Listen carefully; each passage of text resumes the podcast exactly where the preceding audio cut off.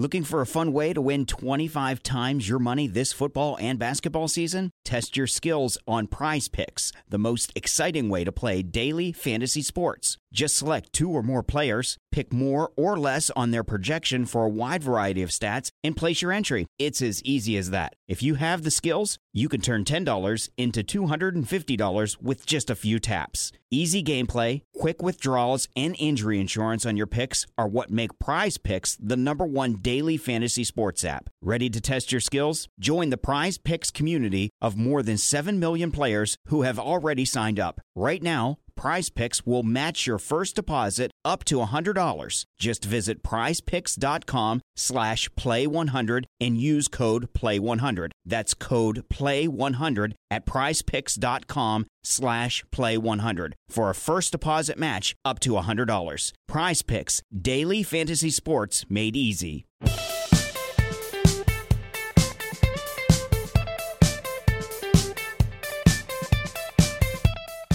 Hello, ladies and gentlemen, and welcome to episode 28 of the Footmarks podcast. I'm your host, Behram Kazi, and with me, as always, is Jarrod Kimber. You can find me at Def Mango on Twitter, and you can find Jarrod everywhere.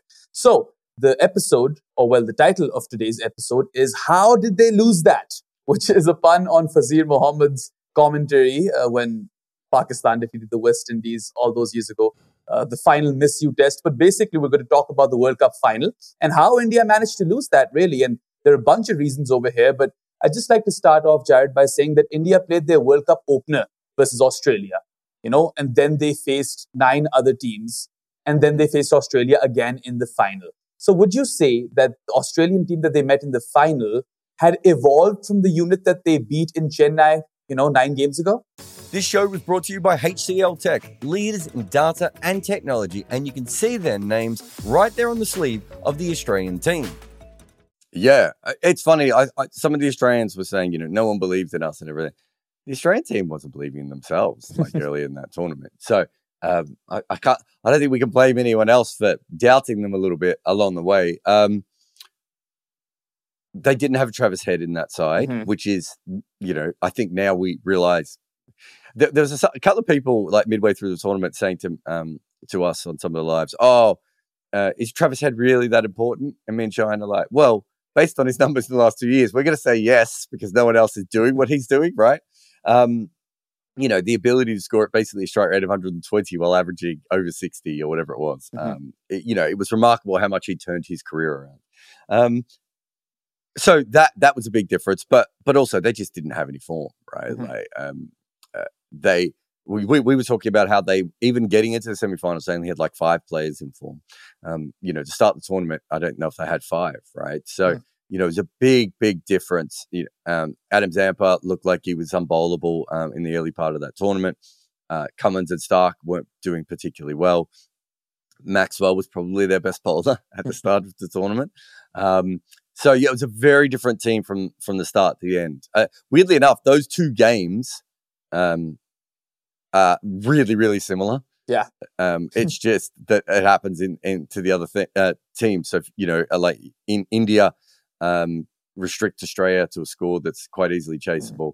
Then Australia take a bunch of early wickets, and then India cruise to victory. And then the exact opposite happens in the mm. final, which does tell you sometimes how much conditions and everything else can play a part as yeah. well in, in those sorts of games. Absolutely. Quite the role reversal there that you've pointed out. But one more thing that Australia, and you pointed this out as well, did really well moving forward in the tournament is that at the start of the tournament, their fielding was, you know, lackluster. They weren't really putting the pressure mm. on and they were uh, allowing easy singles and whatnot. But towards the end, and particularly in the final, we saw that Australia were absolutely relentless in the field, right? They weren't giving India an inch and they were basically saying that you're going, you're going to have to take a risk if you want to score some runs because we'll be diving and scrambling and you know pushing our bodies around in order to basically keep that pressure on and i think that was one of the big uh, factors that ultimately led to australia lifting the cup yeah uh, you look at them in the semi-finals well against um, south africa and you know quite early on it was clear that they were fielding with a different level of intensity hmm.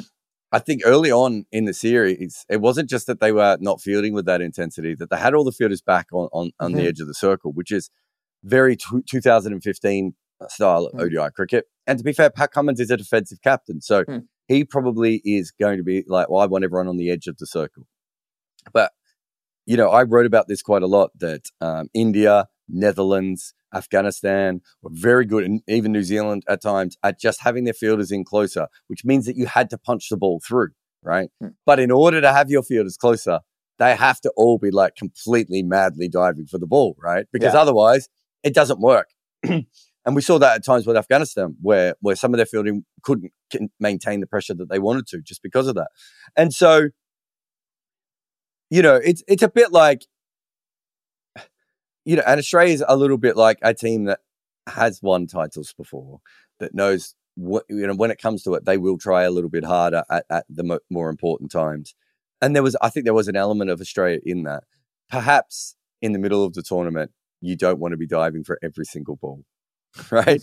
um, it's hot. You've got a long tournament in front of you and everything else. But once you get to the semifinals mm. and the finals, um, you know, you have that sort of what Americans would call playoff intensity, where mm-hmm. everything ratchets, ratchets up. There's no doubt that Australia was much smarter with their field placings in the back half of the tournament, but was also completely backed up by an intensity and um, you know a, a, a combination of um, skill and um, energy hmm. that that stopped so many of those balls. Yeah, that was most evident uh, when you lo- looked at David Warner, right? I mean, he looked like a hmm. spring chicken 17 year old throwing himself around, and uh, someone said that he might be available just as a sub fielder for the next World Cup. but uh, yeah, I mean, it's interesting how you brought in Pat, Pat Cummins into that as well. How we've regularly spoken about him being a pragmatic captain, even in the Ashes. This was a you know predominant sort of uh, discourse topic. So in this game in particular, Pat Cummins with the ball, he had his best game. You know, shit World Cup. Let's be honest. He wasn't really turning mm. up with the ball at all. And come final, he takes two for 34, does not concede a single boundary, and accounts for the big wickets of uh, Shreyas Iyer, who was in red hot form, and Virat Kohli, the biggest wicket on the day, pretty much.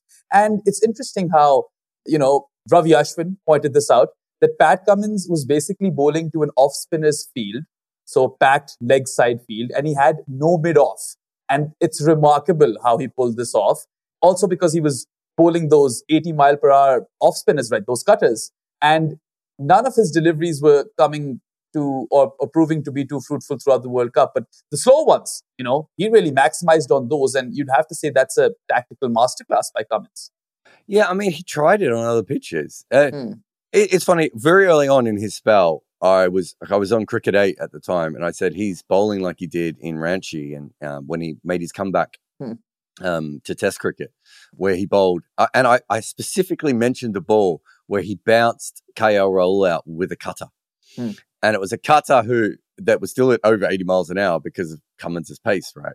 But the reason it really got KL Rahul is because it also deviated off the pitch, shot followed him. Yeah. Right. It was a brute of a ball. I mean, if you can ever go back and find it, it's it's an incredible ball. And we've seen him try that before. The problem is that the, the, those kinds of wickets in India haven't really been around all that much, mm. right? So, you know, if you go back to Lance Klusener taking a seven wicket haul with cutters, and, you know, we've seen some great spells of bowlers coming in and bowling cutters in India in, in the past. Those wickets haven't existed as much. And Pat Cummins clearly came in with that in mind of that's what I will do. And then he didn't come across a single wicket that really assisted any of those until he gets to the final. And then suddenly it's like, oh, okay, I can do this again. But as as Ash said, like the the ability to not, set a field that essentially for an off spinner and mm. then not have a mid off and everything else. And if you look at the ball to, to Kohli, it's essentially mm. no different than someone trying to cut an off spinner because all the fielders are on the leg side, so they're trying to get an easy, you know, couple on the offside. Um, and the ball just cramps him up and he ends up playing it back on. It really is more of an off spinner's wicket than it is a seam bowler's wicket. And I don't know how much credit to give Pat Cummins for all that because he definitely gets it for the skill and the execution and the field settings. But he had been trying this all tournament and it hadn't actually worked. And finally, he got a surface where he, he could do it. Um, it it's, um, and that was the wicket, right? Like that's the wicket that probably stops them from scoring over 250, 260, um, mm-hmm. and really changes the entire game um, from there. Yeah, and you trust Ravi Ashwin to pick up on these things because he mentioned how India do this in Test cricket. You know, bowl to that predominant leg side field and um, basically just try to cramp the batter whenever you give like whenever you present some room on the offside. But it's interesting how he said that, oh, well, remarkable really, that Pat Cummins didn't really bowl any wides down the leg side because that's what Ashwin said that is not a thing in Test cricket, but it's quite impressive that that didn't happen in an ODI game either. Also, and, when the Indians bowlers do it, it's quite often because they come from very wide on the on the crease. A lot of their bowlers are natural, have that angle, hmm. especially Bumrah um, and, and, and Mohammad Siraj. The, the, other difference, what Cummins is doing is he's actually uh, bowling it from str- a little bit closer on the crease, but mm-hmm. then bowling the cutters. Mm-hmm. So it's slightly different, even again, to what India was doing, uh, where theirs is a little bit more natural. So yeah, it's look. It, Cummins spent all World Cup trying to come up with a way um, to actually make his bowling work, mm-hmm. and the one game when they needed it, he did. Yeah, and I mean, he was taking pictures of the deck a day earlier, so clearly he knew what was up. Of course, he called the toss right as well, and it's it's really funny, you know, how India, with all this pitch discourse, you had the switch pitch and everything, and a lot of it is blown out of proportion. We know that as well. But it's funny how in the final they presented Pat Cummins with a pitch which was tailor made for him to do exactly that. I think the irony yeah, is I not mean, lost there. no, definitely. And the whole thing about the pitch was it was funny. I was talking to Nagraj from Cricinfo yesterday, and and I said to I was talking to him, and I said, surely if India wanted to doctor the pitch, they would have just made them spin sideways, right? Mm-hmm. Like, and he's like, yeah, of course. Like, if if India was actually doctoring the pitches, that is not the pitch that they would end mm-hmm. up with. Um, and, and, there are a lot of issues with ICC pitch curation when it comes to major tournaments that mm-hmm. I've been flagging up for since 2017, um, and it definitely is an issue. Um, and I'm not saying there wasn't interference because I think there was interference. I do mm-hmm. think people uh, within um, Indian cricket were trying to get certain. In fact, you know, without wanting to break any news, I think there might be some people within the Indian camp who are a little bit upset with that mm. with that wicket, and maybe they weren't even asking for that particular kind of wicket, right? Um, that people thought they might want something like mm. that. Um, so yeah, no, it's funny, and then the fact that it ends up helping Australia, and remember. The other important thing is here is that Australia read it better than India did mm-hmm. because India were going to bat first anyway. Yeah. Right.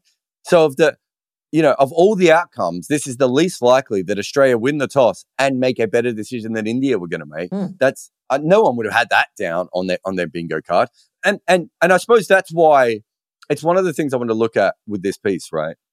And I know I'm probably jumping the gun, and you're like having to cross out questions, but essentially the main thing is, oh, India choked, but there's a lot of things that happen in this particular game that no one could have really foreseen. Like a confluence of so many different things happened. Like, who would have thought that Australia would have had the balls to bowl first um, in this World Cup final? Yeah. Like, I, I, was with Nikesh Rughani when that happened. We both looked at each other and went, "What?"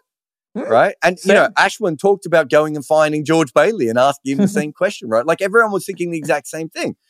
There were so many little things. Like, okay, we're going to use this pitch not mm. knowing that it's going to make Pat Cummins unplayable, right? Yeah, yeah. Like all these little things that happened were so bizarre. I mean, I remember when we recorded, I think it was a red inker prior to the final. Both you and I were convinced that Australia need to bat first. Like you said, everyone pretty much was shocked with that decision. Estelle wasn't. Estelle called it. She's the one person mm. I know who called it, right?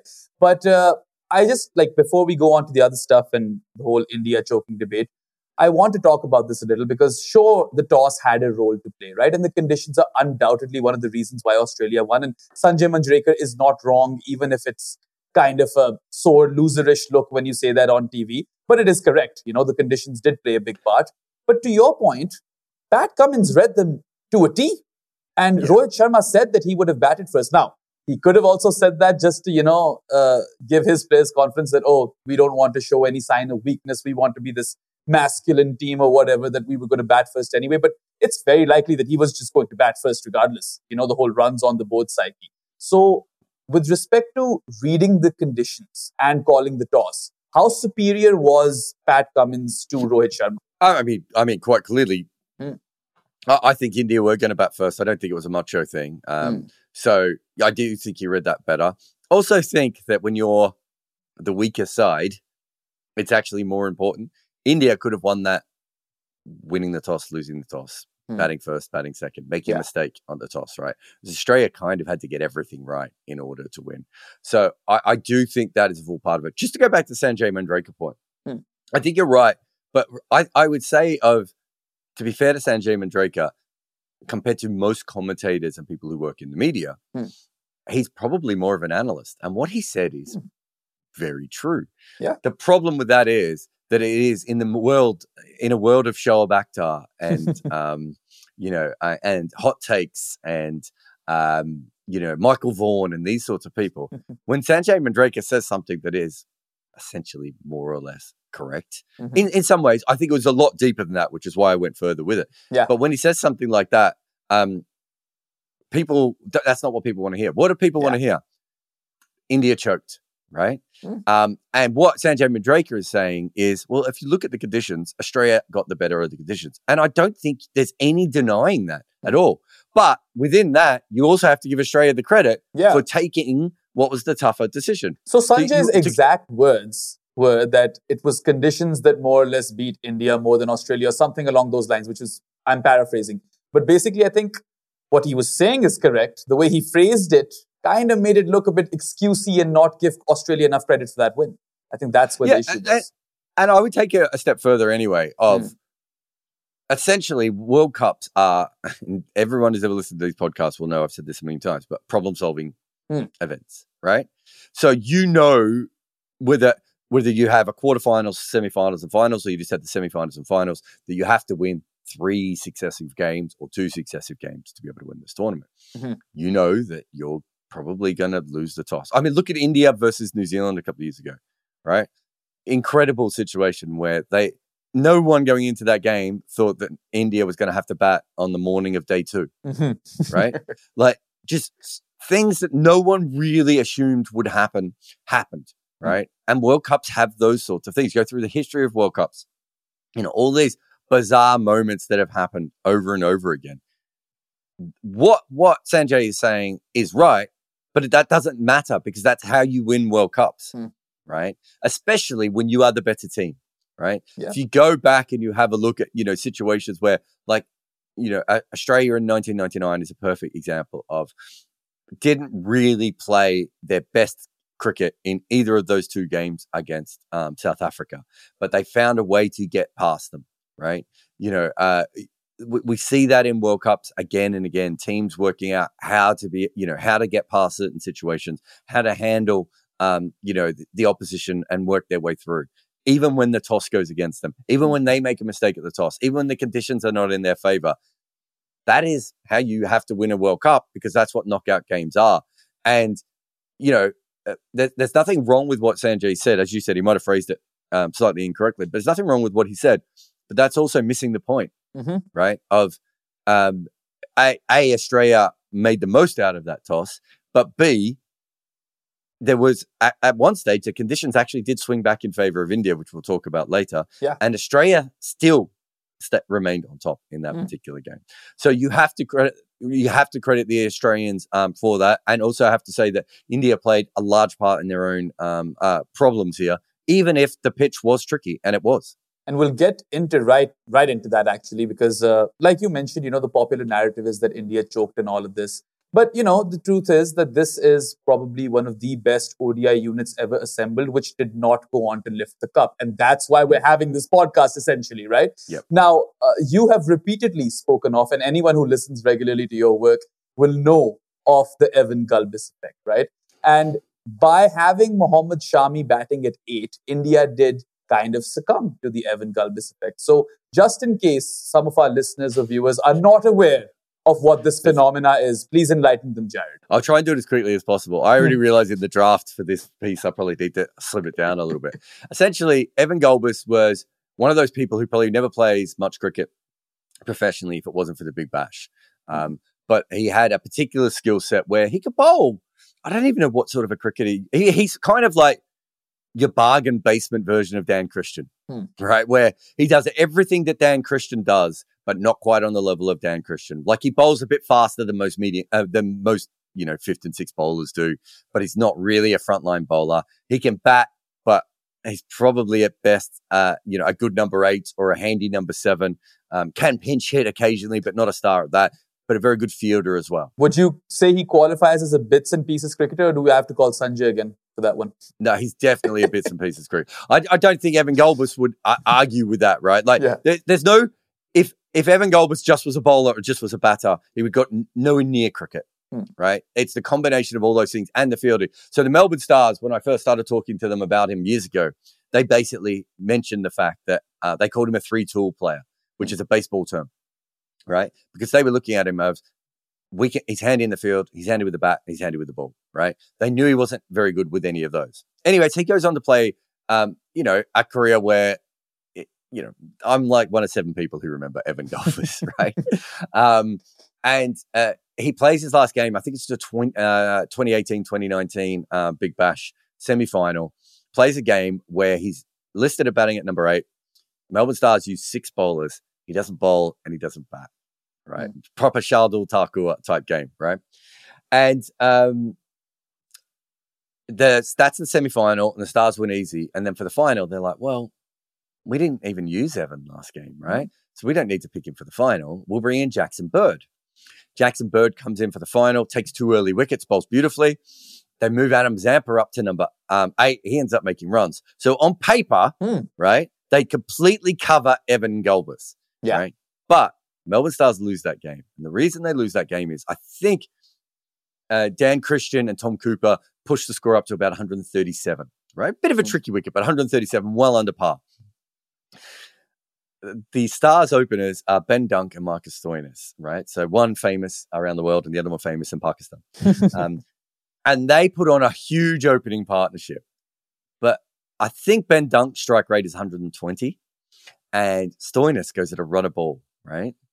And there is absolutely no doubt that they were looking at that scoreboard and looking at who was batting at number eight. And they played the majority of their games that year. They'd had people like Liam Plunkett batting at number eight. They even had a guy called Nick Larkins, who's a really good first class batter, as a specialist batting at number eight in some games. And they're looking up going, the only way we can lose this if is if we're bowled out, right? So we'll just go as deep as we can. And then eventually we've got Glenn Maxwell, Peter Handscomb, um, uh, and uh, Dwayne Bravo later on. They can catch up for us.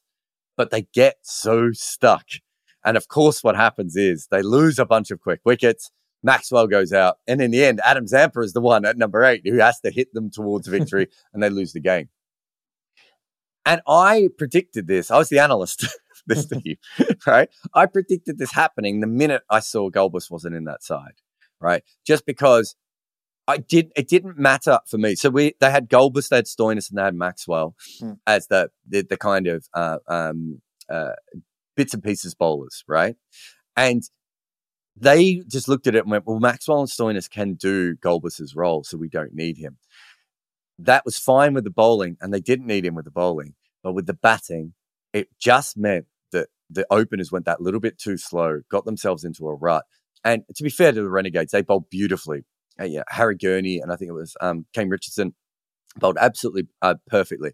But the truth is that there's no way Marcus Stoinis would ever score at a ball in a game like that if he felt a little bit more comfortable about what was to come afterwards, right? He would have pushed his, his foot down a little bit more. So the Evan Gulbis effect is, and and you got to remember, you're getting a lot of extra details here, but when T20 cricket started getting analyzed and, you know, started getting moneyballed and all this sort of stuff, one thing that a lot of analysts, and I think even I might have said this early on, was number seven faces like eight balls on average.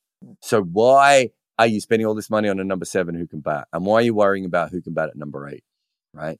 And it wasn't until I started to work with teams directly and I started to listen to them talk that I actually realized really why it was important. And it was also my time with RCB of, um, you know, having discussions about Virat's batting. And you realize how Virat bats with different partners and when he looks at the order, right? And, you know, we'll come on to KRL is exact, is exact said the exact same things publicly. You realize that these guys are looking at the order, they are looking down, and they are making decisions early on based on what might happen later on. Hmm. And so, for me, the easiest way to explain it is the Evan Gulbis effect. I mean, no one, you know, he's not a cricketer who's going to go down in, in history as a legend. Hmm. So it's nice to name something after him, but it's a real thing, and it doesn't affect everyone because, as we saw in this game, Rohit Sharma did not care that Mohammed Shami was batting Yeah. at number eight. It did not enter his brain. And there are plenty of players who do think that way. And, you know, Glenn Maxwell is probably never, Glenn Maxwell doesn't worry about what happens after Glenn Maxwell, right? Yeah. He, he's Glenn Maxwell and he's going to bat like Glenn Maxwell. But that is not the case with all batters.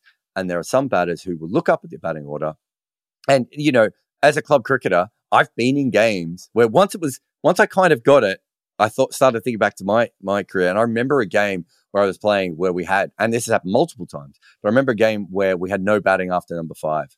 I think I came in at first drop and I hit about three fours early on and I was feeling it. And then I was like, I can't keep chasing this hmm. because if I go out uh, and we lose one more wicket, we have no batting. Yeah. So I had to clamp up and b- play a different style of game.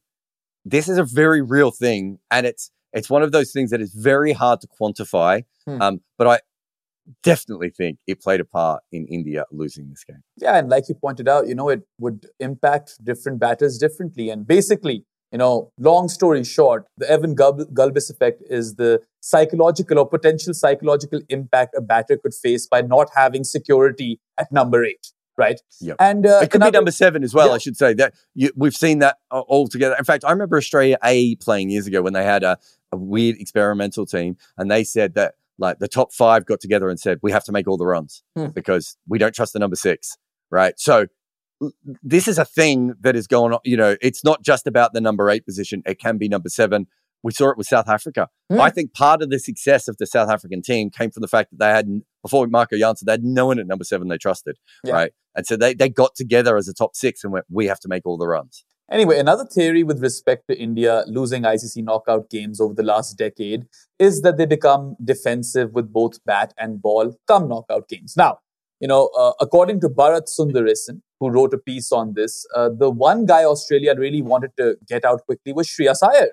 He was the one who dominated the team talks, and they were really wanting to get him, you know, back in the hut quickly because, look, against spin, he was literally, you know, those straight sixes were out of hell. He was massacring spin, and his his rate of scoring was really out otherworldly towards the end of this uh, back end of this tournament. Also, Rohit was in rampage mode, and Shubman Gill by design goes at overrun a ball, even though it doesn't really look like it, but he just has that natural pace. So Australia basically wanted both KL and Kohli out there early. And like you mentioned, KL in the past in IPL seasons has mentioned how, you know, if he just bats deep, he can go and explode later.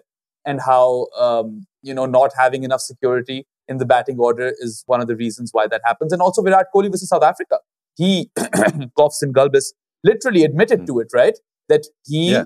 went slower in that innings because he did not have enough faith in the lower order. So this really is where Australia won the tactical battle, you would have to say, uh, with respect to limiting India's first innings total, which was essential with respect to them winning that final. Yeah, I, and it, what was interesting to me was that Australia was that on top of it. Hmm. Um, I had written a piece uh, where I think I took the conversations that you, me, and Estelle had, and I sort of put it together of a few different ways that Australia could win the game. Hmm. And I, I, I, if you have a look, I think it was option four that I came up with. Is this hmm. almost essentially what Australia used to win win the game? And I thought that was one of the least likely ones. Hmm. But Australia didn't feel that way. And going back and listening to you know what Bharat had to say and and everything else, you, you realize that. But then once I actually put it all together, I was like, actually, it makes sense. Virat Kohli had said early in the tournament, and we had already proven that he had scored slower um, in this tournament when Shardul Thakur was not playing compared to when uh, uh, Shardul Thakur was playing, right? Hmm. Um, and on top of that, so the KL Rahul thing you said as well, you go back, certainly when he was at Kings 11, whichever other side he was at, um, uh, that he was playing for as well, he was really clear going, you're all having, you're all saying I'm batting too slow but our batting isn't very deep and we don't mm-hmm. trust it. Literally, as you said, he was saying the Evan Gulbis out loud, right? Yeah. And so Australia clearly thought that they could put pressure on those two guys. Now, if you look at this tournament, you would have to say that that's a risky thing to do because both mm-hmm. of those players could have easily made hundreds and kicked on at the end, and Australia would have looked like idiots. Mm-hmm. Remember, it was literally those two players who beat Australia in that first game with their mm-hmm. innings. So the fact that Shreyas Iyer is a difference maker because I don't think you can keep him down by just bowling spin. Mm. Right. So most players in the world, if you bowl, you know, spin, you can at least keep them to less than a run a ball or, you know, a strike rate of 85, 90. Shreyas Iyer is not like that. Right. And, you know, is probably certainly the best scorer of spin in the world, but maybe one of the best players of spin um, in the world as well. Um, you know, so combined, you can't really get him out, and he's going to score quickly. Mm-hmm. So it was interesting that they were so clear on that plan. They had to get Shreyas Iyer out. One thing I would say is, like, having worked for a lot of teams. In fact, going back to that that um, game, the if you go back and have a look at um, uh, the Melbourne Stars Melbourne Renegades final that they lost that we were talking about before, almost I had a plan of how we would win that game, um, and for seventy five percent of the game, it went exactly to plan, and then we still lost that game. so. And, and and many times you, you come up with a plan and nothing happens anything any, like your plan and you still win easily right so it, it probably looks a little bit more special that it all went the way that they wanted. But the truth is that they did believe that Virat and, and KL would go slow. And mm. then Virat and KL completely reverted to type there. And I, I think KL is one of the most interesting players in the world. Eh, he's maligned often for the wrong things, I think. um, again, he made runs in a big pressure game, by the way. Um, yeah. And that was one thing he wasn't supposed to be able to do. But the thing he should be maligned for more is that he has the ability to score at one and a half runs per ball, mm. and too often he decides to score at half of that, right? Mm. And and I think Virat is very similar. Not, I don't think he slows down quite as much as KL, although he has at times. But again, these guys could score so much quicker than they do.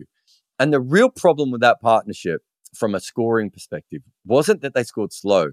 It's that they didn't put any pressure back on Australia yeah. at any point, right? They didn't look for twos and they couldn't look for twos because they weren't looking for boundaries, right? And this is why, you know, when people say to me, oh, can't you just score a lot of um, twos? It's, it's very hard to score twos when the other team doesn't think you're going to score a boundary because they will creep in off the boundary. Hmm. They will cut off all the angles. Suddenly you're in a bad place. But it really was a combination there of hmm. Kohli had no problem scoring singles. KL did get stuck scoring singles a few times, um, but neither of them looked like scoring boundaries and neither of them looked like scoring twos. And they put no pressure on Cummins' fields or his mini bowling changes. Hmm. And that's the one other thing I would say is, you know, his his random uh, roulette bowling changes, which again goes back to the Melbourne Stars, was uh, Maxwell was one of the first players I saw to do that for that season that we, we lost that final. Um, why I thought that was a genius idea against these two is that they want to bat on autopilot, right?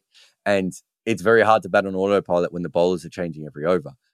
But once you realize that's what the opposition are doing, again, you have to actually make a choice. Mm. And it felt like um, Virat and KL decided not to make any choices mm. and just to bat as long as they could. Um, and of course, that all gets unstuck when they don't get bat as long as they could. As a cricket fan, you know the most important time of the calendar is here when the Southern Hemisphere aligns with so much cricket. So if you're busy watching all those matches, let me suggest Factor, a ready to eat meal delivery service that can help you with your breakfast, which is the only important meal, and also lunch and dinner if you need it, with chef prepared, dietitian approved, ready to eat meals delivered straight to your door. 35 plus weekly flavor packed fresh, never frozen meals that support a healthy lifestyle and meet your meal preferences, all delivered right to your door, ready to eat in two minutes. Eat breakfast items like their delicious apple cinnamon pancakes, bacon and cheddar egg bites, and potato, bacon, and egg breakfast skillets. These people will send bacon and eggs to your home while you watch a test match. This is the dream, people. So if you are looking for meals at home these holidays while you prepare for the most important day of the year, Boxing Day, head to factormeals.com slash Inca50 and use the code Inca50 to get 50% off. That's code Inca50 at factormeals.com slash Inca50 to get 50% off. That's half price Boxing Day meals. Stuff them in your mouth without missing a ball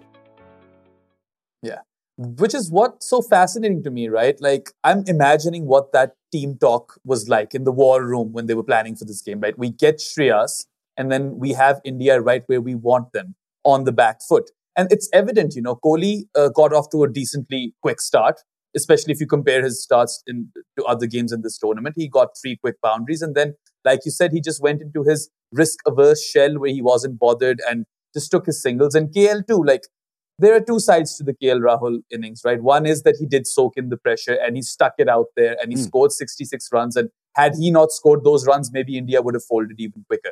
But the other side is that, of course, 66 runs of 107 deliveries is, without a doubt, painstakingly slow. And it is evidence, both of these things, of the Evan Gulbis effect in full flow. Like, this is not a theory at this point. This is what happened. And it might not be hmm the biggest or only reason why India lost this game, but it was re- really a key, uh, you could say, facet of this battle that took place. And I get the school of thought that, hey, let's stick it out over here and let's not take, take risks right now so that we can go for it later. But that did not pay off for India at all. And there was well, point- I think, yeah, I think to be fair to them, they would have expected one of those guys to make 100. Yeah. And why would they not expect one of those guys to make 100 when they both have top 10 batting averages of all time in ODI cricket, right? Mm-hmm. Like it makes sense. And I, um, you know, I, I did the research that India make us uh, a plus 75 score. Yeah. Have a player score over 75 virtually every game between in the last four years, right? Hmm.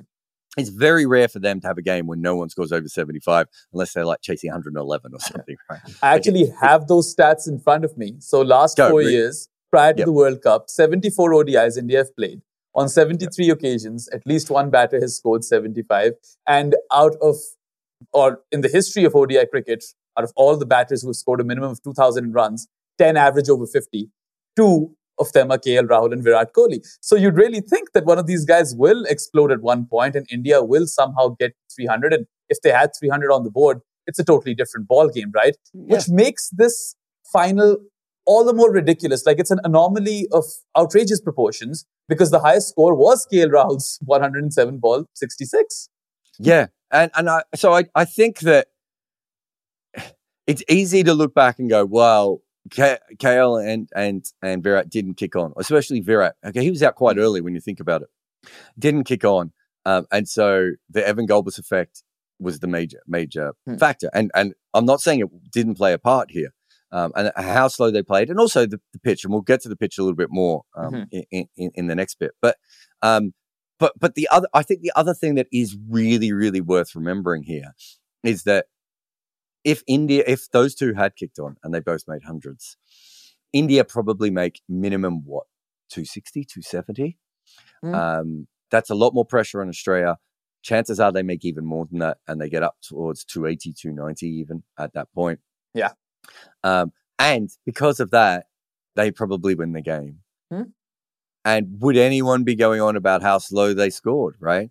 And so a lot of these things, and this is why I do you remember we did a podcast and people got really upset with the ifs and buts, right? Yeah. The ifs and buts are why I do what I do because it's very good team win, bad team lose. That's not actually how sport works. Yeah. Quite often you will have a team who has played much better than the opposition, but they're not very good. And so they actually still manage to find a way to lose the game. Or the opposite happens. Or both teams play absolutely brilliant, but one wins and the other one loses, right? Mm. Or there's a there's a fluke confluence of, of events that happen, or whatever that may be. And and what I really want to do this particular piece is because I didn't want it just to be India choke and Australia superpower. Mm-hmm. I wanted to show all the different things that happened. And the truth is that if Virat Kohli gets the inside edge, and instead of going back onto his stumps, it hits his thigh pad, mm. right? There's a very good chance that India make a lot more runs, feel yeah. a lot more comfortable, and go into that the second part of the game in a completely different headspace, right? Um, and they could have very much won the game. Doesn't mean that the conditions still wouldn't have been against them, right? Mm. Or anything else. Doesn't mean that they wouldn't have batted too slow. Doesn't mean yeah. that they shouldn't have put more pressure on Australia in those middle overs. But that is just how cricket is. And people don't want to accept mm-hmm. that these things happen because they just want it as black and white. And of course, in a, in especially in a podcast like this, we could not be any more grey. Yeah, absolutely. The grey area is where it's at, and it's interesting. You also pointed out the parallel between the scoring rates or combined scoring rates of the KL and Kohli partnership and the Head and Marnus partnership, and they're not too dissimilar. The only difference is that Head went on a run and it just lasted longer, and Australia weren't under that pressure of scoring quickly at all. Whereas India always had that cloud hanging over their head that, oh, we do have to go after it at some point. And I think it's really yeah. interesting because sure, they consolidated and they wanted to rebuild and everything. But, you know, in the 37th over of Glenn Maxwell, Australia's fifth bowler, KL Rahul, who was well set by this time, got one run of five deliveries. So clearly he was done mentally and, and clearly uh, it had taken a toll on him because that plan was backfiring and the pressure was mounting. And like you mentioned, Cummins using seven bowlers in that 10 over period, 16th to 25th over, which again is quite unprecedented. How much of it was conditions and how much of it was you know, the pressure. Yeah, look, I think you, are batting first in a World Cup. You've lost a couple of wickets. You're on a tricky pitch, right? Hmm. It was not an easy pitch to score on, uh, and and I think that has to be factored in. It's, so Australia had a much easier pitch to score on than hmm. India had. Australia had other issues with their pitch because they were, you know, under lights with the ball nipping around and everything. Yeah. So um, they had they had other things that they had to overcome. But they had a mu- the ball just came onto the bat far better when. Australia were batting than it did for India. There's you yeah. can't deny that. It was just obvious, right? Absolutely. Um, and uh, and and then as you said, they knew the chase, right? Mm. So um, everything was in their advantage. But yeah, look, I do think the pressure um, got to them a little bit. Mm. Um, but on top of that, the situation got to them. Like, yeah. as in, especially with KL, when he slows down, that is because I can't remember if they were four wickets down. Or, yeah, I think they were five wickets down when in that 37th over, right? Mm. He's facing Glenn Maxwell, who, let's be honest, KRL should just be able to heave over the leg side at any stage, right? He's got Sky at the other end. He's got 13 overs to go. And so he is batting completely to that situation. The problem being that, again, there was no pressure put back on mm. Australia. So Australia got away with a near maiden uh, without really having to do anything. All they had to do is roll out their fifth best bowler, get him to bowl some darts at leg stump, and they got away with the maiden. And that is which it was too easy for Australia on too many occasions. Because mm-hmm. I actually, uh, this is going to sound weird. I, I think that Mac, um, that Cummins went in with the plan of changing all those bowlers, mm. and actually on that pitch might have been better off bowling Mitchell Marsh uh, more up front when the mm. conditions were in his favor. Um, and, you know, at times he wasn't like he was yanking people out of the attack when they were bowling well. And I was like, I get it. I see what you're doing here. And, and ultimately he won the game. So that's fine. But I was sitting there going, Mitch Marsh is bowling so well, you can just steal a bunch of Mitch Marsh overs here. But yeah. none of that mattered because India never put any pressure back on. And by the time you get to the 37th over, that isn't that isn't a case of the Gulbis effect at that point, right? Mm. It's the case of even if they had a stronger a strong number eight at that point, they're five wickets down in the 37th over mm. and they've got a defensive bowler up against them. Yeah. And KL was in such a defensive mind frame by that point mm. that he wasn't even looking, he wasn't even finding a way to put any single pressure back on Australia. Here's an um, interesting question for you. you. It's a bit uh, technical. I don't know the answer to it, but basically, what I've noticed uh, based on what I've seen from KL Rahul and after observing him for all these years is that when he's in that full flowing freedom sort of mode, when he's playing his shots with liberty, the wrists come into play. He has very strong wrists, and those wrists alone can hit some sixes. Is that the mind frame thing that versus Maxwell, who you could very easily use the wrists against to kind of get underneath him, flatter trajectory, you know, use that to hit it out of the park? He didn't even think of that. Yeah, I mean, I think there's a Ian Chappell has, you know, gone on about this for years. But what what can happen with a batter is that once you get into a situation where you are thinking of survival, hmm. it's actually very hard to then also accumulate and uh, very hard to put any pressure back or to take any chances. Hmm. And you, you know, especially KRL. So KRL is one of those batters that has five gears, hmm. right? If you compare that to you know, there are many other players in the world that don't have all five gears. Doesn't mean they're not very good players. They just don't have that full tool mm-hmm. um, kit available to them. The problem with having the five gears is that in that kind of situation, once you gear down so low, you almost it's very hard for you to even get to the sort of third gear, mm. which is what he needed to be in that Maxwell over, right? Yeah. Just make sure that you get a single off the first two balls, you get back on strike, make sure you get one more single off the next two balls. You're getting yourself three to four runs off that over rather than the one run. It didn't, it, that, that over didn't need to go for 15 or anything like that. But also, if you've got a defensive bowler and you've also got a defensive mindset, hmm. right? Maxwell knows exactly where to bowl that over, right? He knows KL Rahul. He's bowled against him many times before. He's seen him play, but he knows exactly where to bowl that over. And so the only way to really break free of that is to actually from either just go for the singles, as I said, and completely plan on the singles. But actually, the better way of doing that is to be like, well, he's going to bowl these balls roughly here. What's my best chance of hitting a boundary or looking for a two? But KL didn't have any of that um, in his in his um, mm-hmm. in his mindset. And if you go back to Virat, Virat was exactly the same. He was better at scoring the singles, but it was exactly the same thing of neither of them were looking to how to score their next boundary. And mm. so you're right. There are skills that he could have used at that time to be able to do that, but he, they weren't even they were they were parked somewhere mm. else, right? Yeah, he was literally looking at the, the very the basic survival thing. And once you do that, you're putting yourself in a situation where you can't put any pressure back on the opposition. And realistically, as good a bowler as, as Maxwell can be, you should always be looking to try and hit him for a boundary because what you want with Maxwell is you want him to do something stupid. Mm-hmm. You want him to go chasing. You want him to be out of his thing. If if you just tell Maxwell that he can bowl six balls in the most defensive place possible, he will do that. He's a good yeah. enough bowler to be able to do that. His problem is when you actually hit one of those balls for four or you do something different, he doesn't handle that as well because he's not a fully, you know, he's not a frontline bowler. He still doesn't have yeah. those skills available to him. Regardless of what George Bailey thinks of him, of course. But um, another tactical blunder hey, by George Bailey was right. He had a bloody good tournament to be yeah. fair.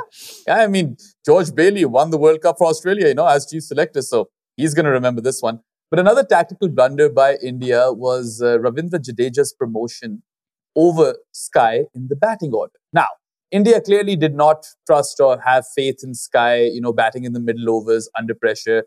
And they sent Jadeja ahead of him. Now, but that's a bit weird because Jadeja couldn't manage to break the shackles either. And he doesn't particularly enjoy attacking spin much, particularly on that sort of wicket, right? That only makes that job harder.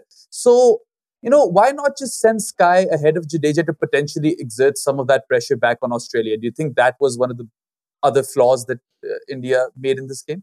So you said earlier that one of the big problems with India. So I, India is now seen as chokers, right? Hmm. But I've looked at all these tournaments, and the same thing keeps happening. And it isn't choking; it's defensive mindsets. Yeah. Right. And this game had exactly the same issues. Rohit did everything he could to change this team's mindset. Mm-hmm. And when it came down to it, they went defensive. And the Jadeja promotion is a big part of that. So I think, and, and I, am going to throw this out and see what you, mm-hmm. if you agree. I think if Maxwell was batting at six, right, and Australia had a Jadeja at seven, Maxwell definitely would have come in next. Yeah. Because Australia would have been like, A, he can completely change this, this, this, this moment, but B, it means that there is pressure being put back on, which there hasn't. We haven't put any scoreboard pressure on this team in ages. Sky goes out there, he sweeps Maxwell, um, first ball for four.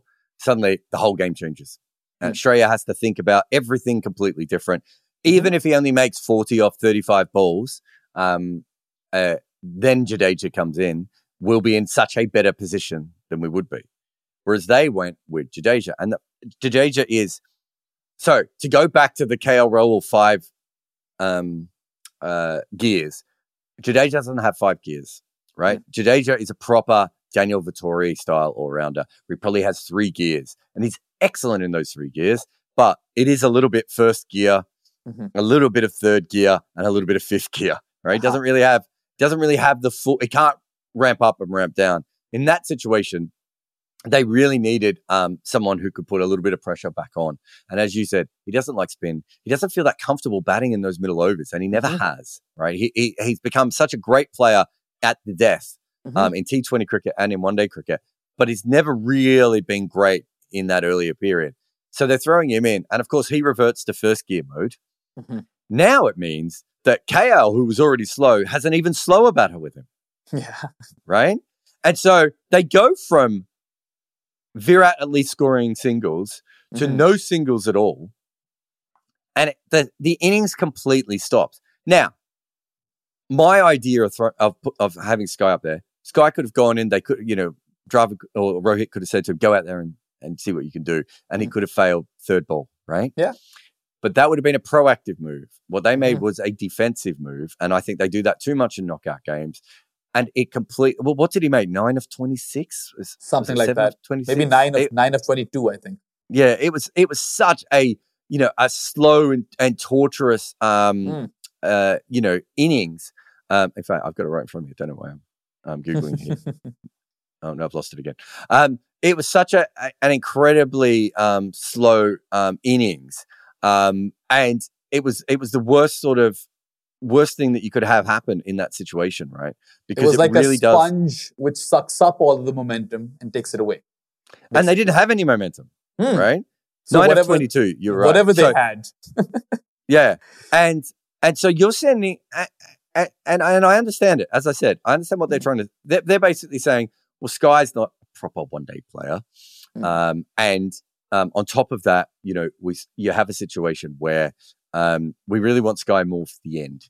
Although I would have argued that Jadeja is just as good at the end. No, mm-hmm. not, maybe not just as good, but it was also really good at the end. Um, but they didn't put any pressure back on Australia again. And I'm pretty sure that was the only time in this whole tournament they changed their batting lineup. And they did it in a defensive way. Um, and it got them, it was, I, I think Sky going out and failing wouldn't have been as bad as Jadeja going out and making nine off 22 and completely stopping the momentum. And I know that sounds crazy, but but it would have shown that they were still trying some. They were still trying to you know fight Australia, and by bringing Jadeja out, like Australia must have been over the moon when they saw Jadeja come out because they hmm. knew a bunch of dot balls were going to happen. They knew they could bowl their spinners for a lot longer. Sky would have made their spinners' life a little bit trickier at that point. And so again, I think that was a mistake, and I think that does go back to this this overall um, thing of hmm. when the pressure is on in a knockout game, India will revert to defensive tactics, and I just think in knockout games you've got to kind of choke the other team out, and. I don't think India managed to do that enough.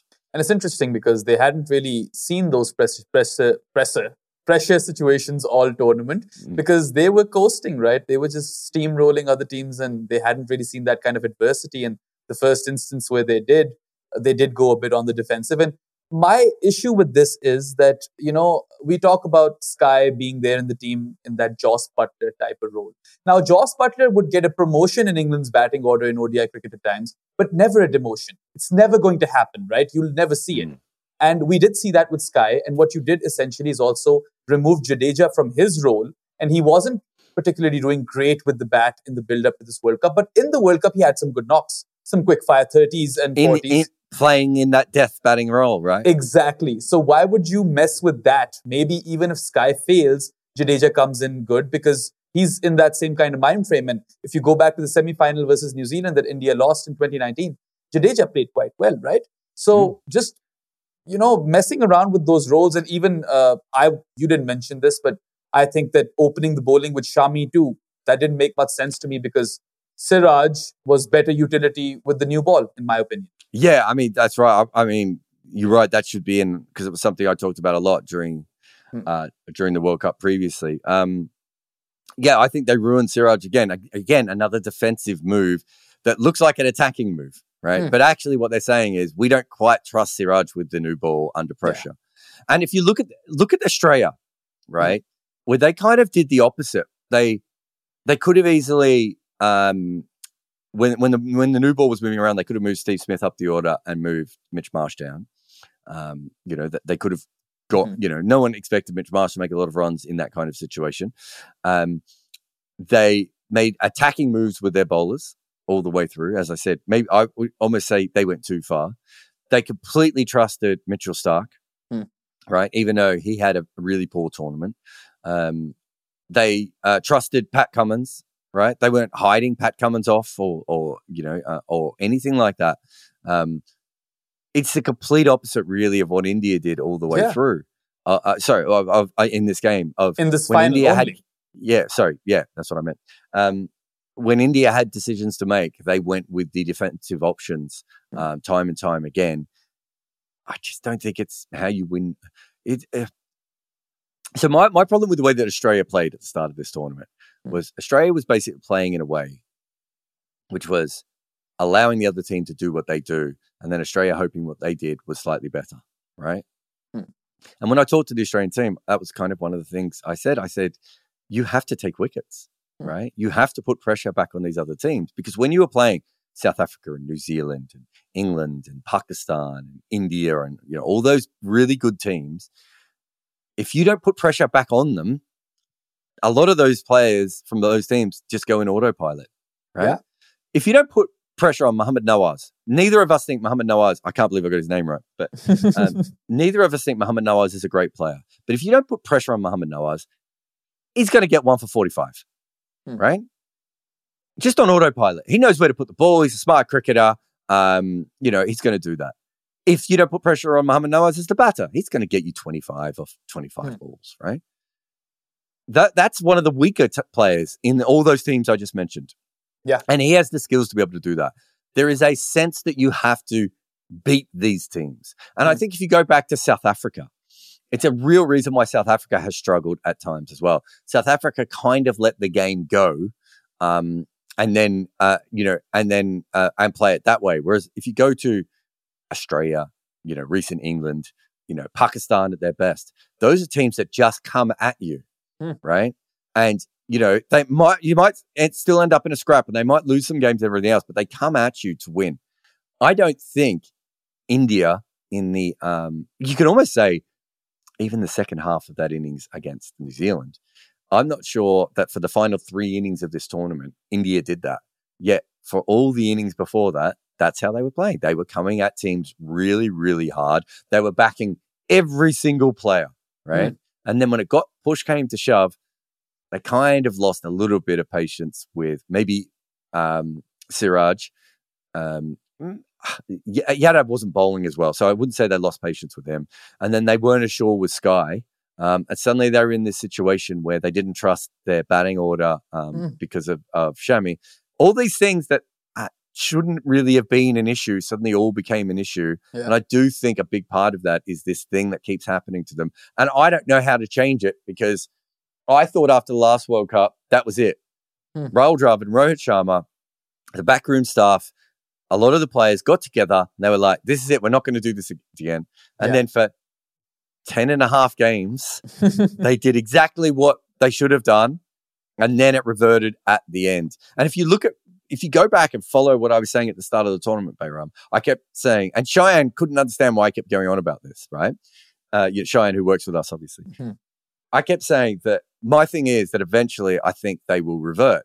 But even I stopped saying that because Rohit had convinced me the way that he played that they were just going to keep going and keep going, right? Um, and then and suddenly I mean, it all fell fair, apart. To be fair to Rohit, he personally did keep going yeah. and he didn't let anything impact him. Oh no, him. no. I mean, I'm, yeah. Uh, you can't you can't say it was him. Although but, Jadeja still went in and Siraj yeah. didn't bowl. So even Rohit must have buckled at a certain point. You can't blame Dravid for both of those mm-hmm. decisions, can yeah, you? Yeah, No, no, no. I mean, that's what I'm trying to say is that Rohit, the batter, was unfazed. But Rohit, yeah. the skipper, clearly, you know, it got to him because we, you know, in several podcasts and in pieces as well, we're talking about how India's role clarity is on point.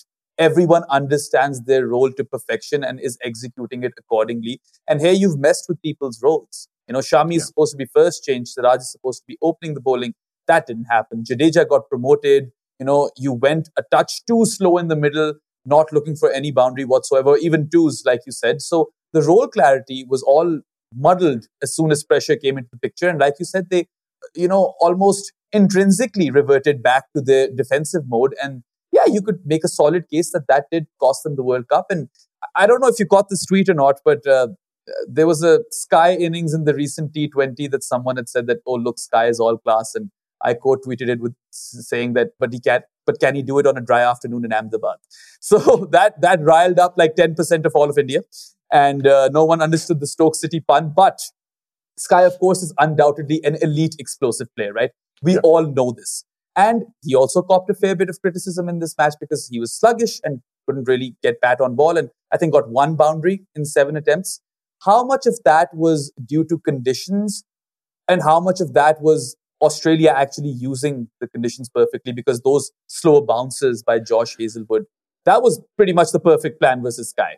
I mean, it was. Um, I just think Sky is such an incredible striker. So one of the reasons he's so impossible to face in T20 cricket is his ability to every time he wants to hit a boundary, he almost hits a boundary. Hmm. And that's just not a normal thing that other players do, right? Like, you know, for some players, it can take like two and three ba- boundary attempts to hit a boundary. Mm-hmm. And Sky, I think it's like 1.4 attempts for every boundary, right? Yeah. Uh, it's it's an incredible number. Mm-hmm. And if you look at one day cricket, I think it's like two Um, he needs two attacking shots for one boundary. So again, running at a 50% ratio, which is for a one day player is incredible. He he tried seven proper boundary attempts from from what I saw and hit one boundary. Now you're right. I think the slower ball bouncer played a part, but I think the pitch just played a part, right, by Mm-hmm. that point. And Yeah. and so the one thing I would definitely, and to go back to the Sanjay's point, there's no doubt that that pitch played a big part in that. Of it was very very hard um, to do that. I think we can all make many arguments that India could have put pressure on Australia um, Hmm. in other ways that would have allowed them to at least still score more freely. But the fact that when Sky was trying to go, he still couldn't go, I think does tell you that the conditions are playing, uh, you know, a, a much bigger part in that. Well, I mean, I looked it up before. I've now lost um, my thing, but his strike rate would have been um, one of the lower ones as well, right? Like it wasn't like he had a great strike. Oh, it's right here. I think he was front of me. 18, 18 of 30, something like that. Yeah, 18 of 28 with one Ah, boundary There we go. So so again, um, again, you had a player who um, uh, who wanted to hit the ball very hard, who couldn't. So I think that you have to you have to actually you know trust in that. The other thing is that like Muhammad Shami had a strike rate of sixty as well. Mhm. Muhammad Shami is a dirty slogger, right? Like he's a bloke. who's trying to hit the ball very hard over and over again. Yeah. Um, And again, he struggled a little bit on that pitch. So I do think that it was tough, but Australia still bowled very well on that Mhm. pitch, and as you said, came up with the right plans for the right for the batters um, at each stage. And in some ways, Australia got an ideal pitch for. I mean, they'd probably rather have you know a seaming pitch and have Mm. Hazlewood and Cummins um, go all over India, but they had an ideal pitch for that kind of.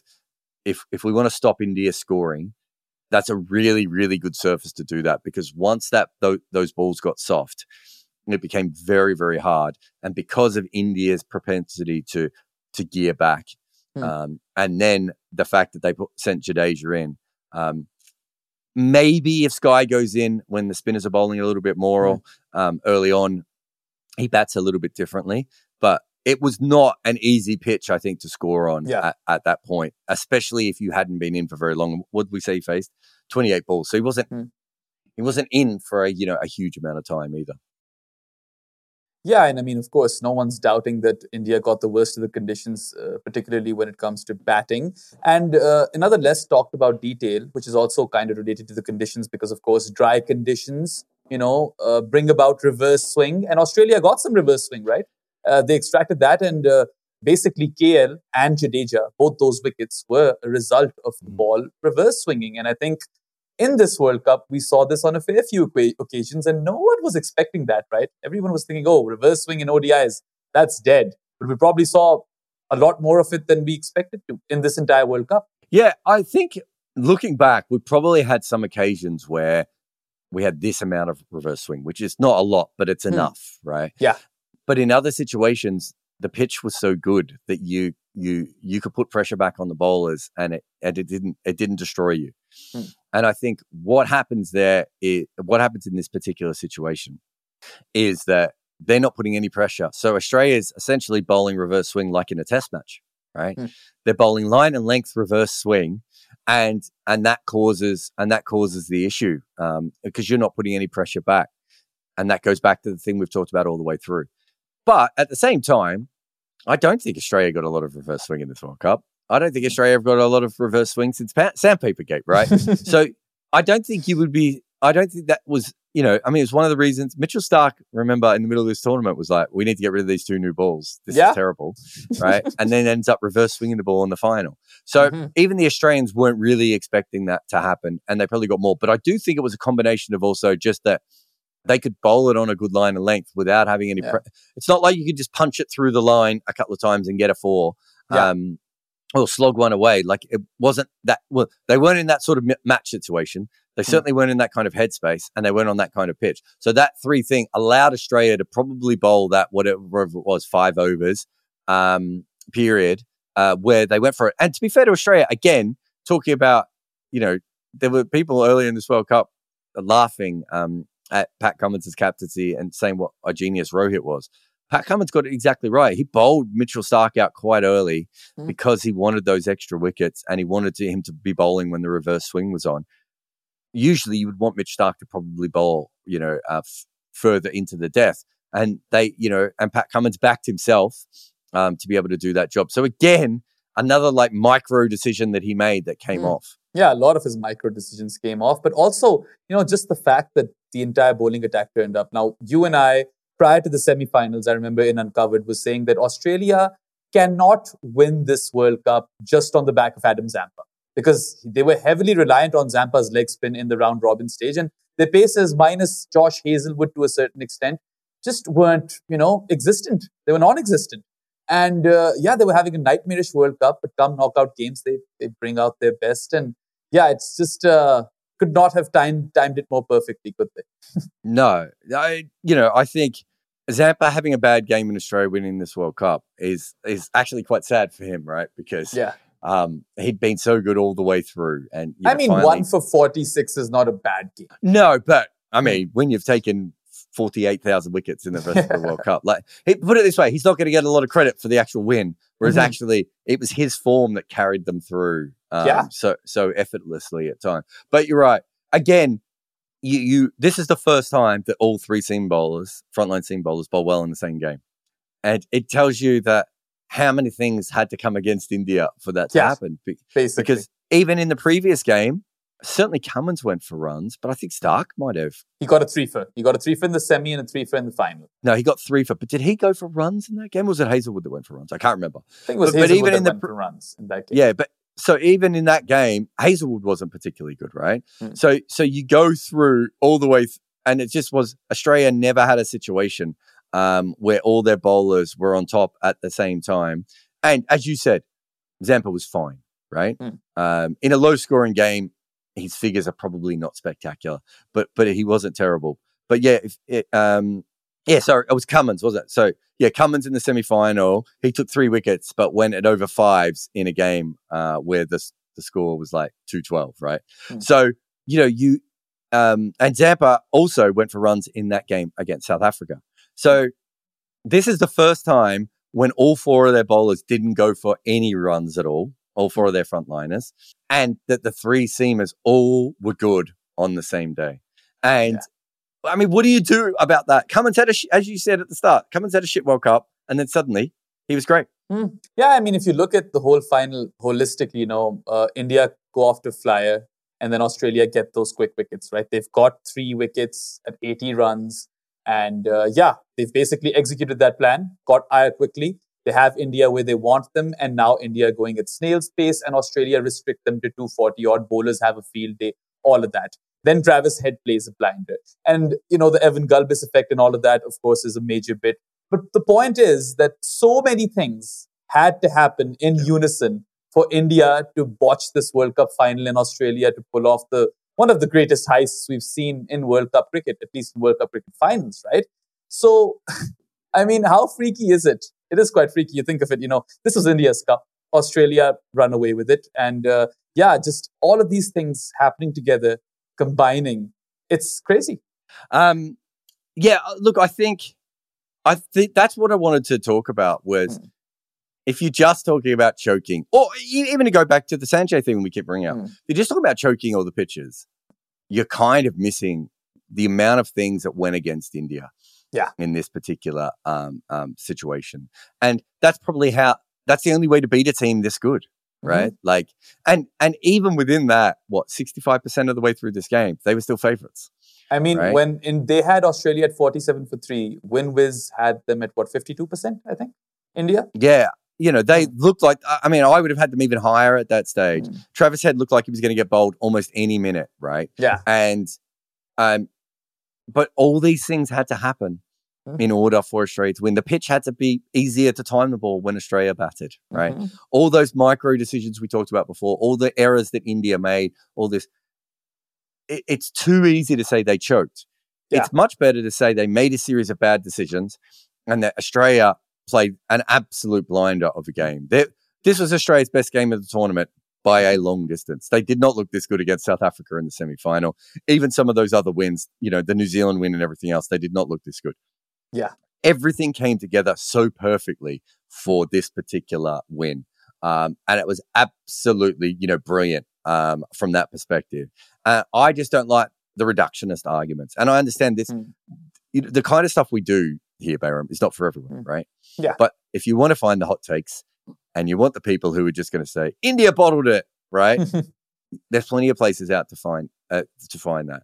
I just found this a really fascinating thing of how does a team as good as India lose? And when you start to look at all the individual details, it's actually incredibly fascinating. Um, and, you know, if you're an Indian fan, you may not give a shit about any of that at the moment, mm. and that's fair. But maybe one day um, someone will find this artifact of our incredibly long chat um, and they'll go, oh, okay, it was a bit yeah. deeper than just choking. Absolutely. And uh, yeah, we kind of broke it down for you guys on how did they lose that. But you let us know in the comments uh, what you think was the biggest factor in India basically losing that World Cup final. But that's it for this podcast.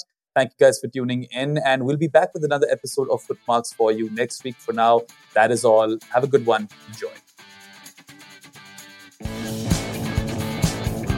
Thanks for listening. This podcast has an ad free version via Patreon, where there are many other extras as well, including a Discord channel. There's a link to those in the show notes. Please review, subscribe, and tell all your friends about our show. Word of mouth is the best way of making our podcast grow. If we had a guest on, chances are their socials are in the show notes. Please support everyone who comes on this show. I am Jarrod Kimber, and this is my network. But we also have hosts and co hosts like Bharat Sundaresan and Behram Kazi. This network is overseen by Nick McCorriston. Each episode is produced by Ishit Kuberkar at Sound Potion Studio. The team from 42 help us out with the video side. Aurojyoti, Sena and Maida Akam, both producing podcasts, while Mukunda Bandreddi is the head of our YouTube content. If you are a podcaster who happens to waffle on and you need a way to cut down your long form content, Memento FM is here to save the day. They turn your lengthy media into bite sized chunks for even the most time starved audience. Start using Memento FM today.